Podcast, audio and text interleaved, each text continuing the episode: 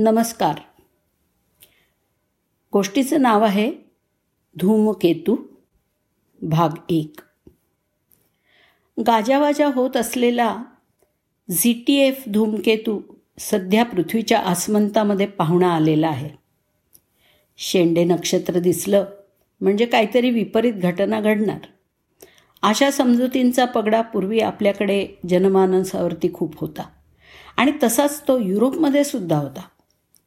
एकोणीसशे दहाचं हॅलीच्या धूमकेतूचं दर्शन एवढं विलोभनीय होतं की फोटोग्राफी आल्यानंतरच्या काळात इतका मोठा आणि इतका मोठा पिसारा असलेला धूमकेतू टिपण्याची संधी खगोल अभ्यासकांना क्वचितच मिळाली. त्यातला अलीकडचा अपवाद हायाकुताके या ग्रीन कॉमेटचा. नंतरही अनेक बारीक सारीक धूमकेतू येत राहिले. त्यांचा अभ्यास वाढला. तशी त्यांच्याबद्दल वाटणारी धास्ती कमी झाली. अबालवृद्ध धूमकेतू पाहण्यासाठी आकाशाकडे रात्री तासनतास नजर रोखण्यासाठी तयार झाले. आता दिसत असलेला धूमकेतू पोपटी रंगाचा आहे. आदिम काळापासून माणसं धूमकेतूचं निरीक्षण करतच होती.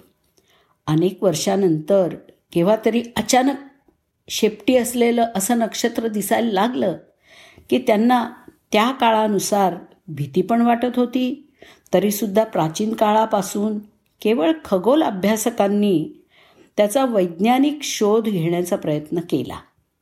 धूम म्हणजे धूर किंवा धुसर आणि केतू म्हणजे पिसारा किंवा पताका. अशा अर्थी धूमकेतू हा शब्द आला.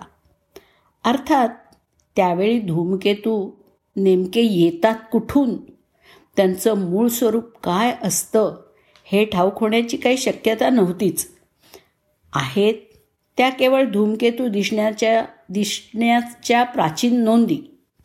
कॉम्प्युटर युग अवतरल्यानंतर ग्रहगणित किंवा खगोलीय गणिताद्वारे धूमकेतूचं जन्मस्थान गती स्वरूप आणि कालावधी यांची माहिती मिळालीच. पण एडमंड हॅली यांनी त्या काळातही म्हणजे अठराव्या शतकात आपण शोधलेला धूमकेतू एकोणीसशे दहामध्ये परत येणार असं म्हटलं होतं.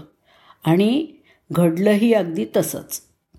ठराविक कालावधीने येणारे किंवा पॅराबोलिक कक्षेमुळे आपल्या आयुष्यात एकदाच दिसू शकणारे धूमकेतू कुठून येतात?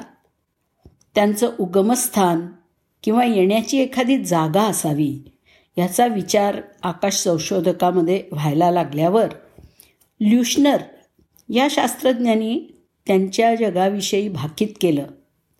तर अर्नेश ओपिक यांनी धूमकेतू सूर्यकुटुंबाच्या सीमेवरच्या भागात आहेत असं म्हटलं. त्याबाबत ठोस सिद्धांत एकोणीसशे पन्नासमध्ये मांडला गेला. तो एका डच संशोधक जॅन उर्ट यांनी मांडला. सूर्यसंकुलाच्या बाहेर धूमकेतूंचा सूर्यसंकुलाभोवतीच पसरलेला ढग आहे आणि त्यातच लक्षावधी धूमकेतू जन्मतात असं त्यांनी म्हटलं होतं. म्हणून या ढगाला उर्ट क्लाउड असं नाव मिळालं. या क्लाउडमध्ये हजारो अब्ज एवढ्या संख्येने छोटे मोठे धूमकेतू भिरभिरत आहेत. त्यातले बहुसंख्य छोट्या आकाराचे म्हणजे एक ते दोन किलोमीटर व्यासाचे असले तरी इतर अब्जावधी धूमकेतूंचा व्यास वीस किलोमीटर एवढा मोठा आहे. उर्ट क्लाउड त्यातले धूमकेतू त्यांचे रंग ह्याबद्दलची जाणून घ्यायची उत्सुकता वाढली आहे ना? भाग दुसरा ऐकायलाच हवा मग. धन्यवाद.